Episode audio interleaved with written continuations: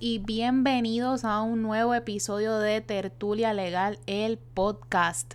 Estamos bien felices de compartir con ustedes en el día de hoy.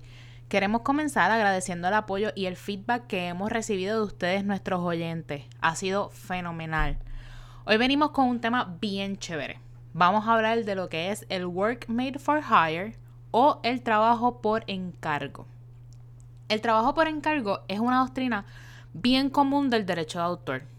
Sin embargo, es un concepto complicado que una vez lo logramos entender y lo ponemos en práctica cumpliendo con sus requisitos, nos provee unos resultados súper beneficiosos.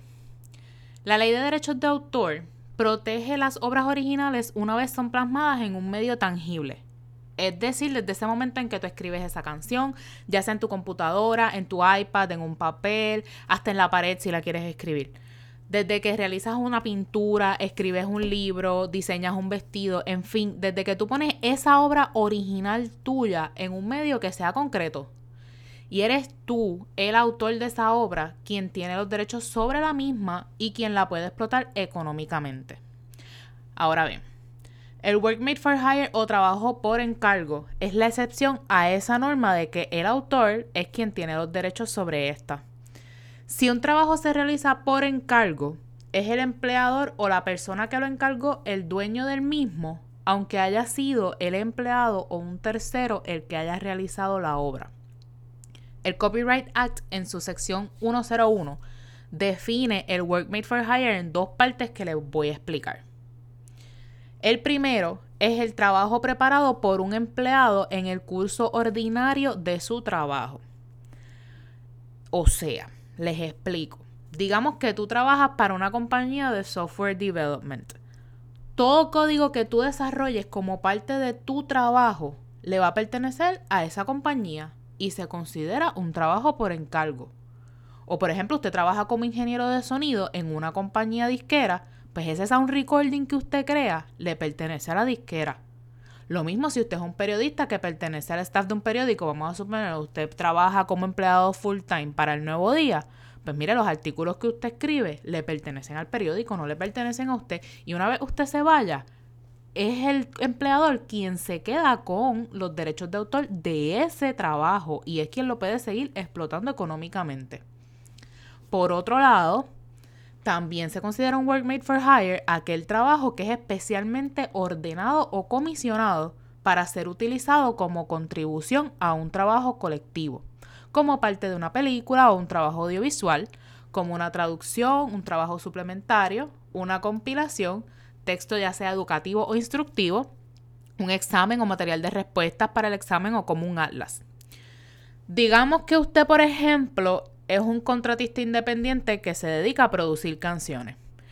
Y a usted lo llama la disquera de Bad Bunny y le dice, mira fulano, yo necesito que tú me produzcas seis canciones para el próximo CD de Bad Bunny. Vamos a firmar contrato, usted le van a pagar, etc.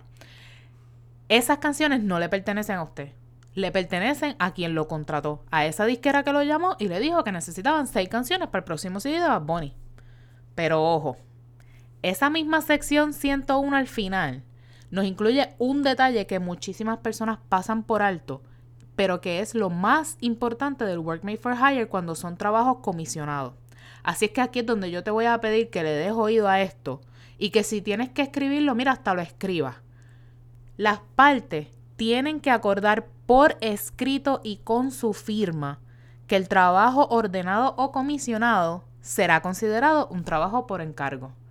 Damas y caballeros, yo les repito, para que sea un work made for hire, tiene que estar por escrito y no me cansaré de repetirlo, tiene que estar por escrito. Así que la próxima vez que usted vaya a comisionarle un trabajo a alguien, mire, asegúrese de que en el contrato se incluya la cláusula de trabajo por encargo, que la misma sea clara en cuanto a que usted será el dueño de todos los derechos de autor de la obra. De lo contrario, yo le aseguro a usted que va a tener muchos dolores de cabeza intentando usar el trabajo que usted comisionó, aunque lo haya pagado. Así que mire, si usted tiene dudas al respecto, llame a un abogado de propiedad intelectual que nosotros estamos para ayudarlo. Bueno, mi gente, eso ha sido todo por el episodio de hoy. Yo les recuerdo que todo esto que compartimos con ustedes son parte de los servicios que ofrecemos en nuestra oficina.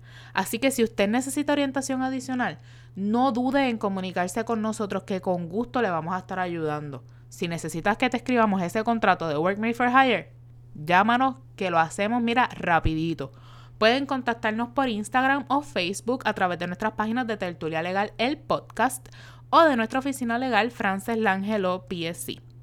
También le aprovecho la oportunidad para dejarles saber que pueden escribirnos y sugerirnos temas de los que ustedes quieren que nosotros hable, hablemos o preguntas que ustedes tengan que podamos contestarles a través de nuestro podcast.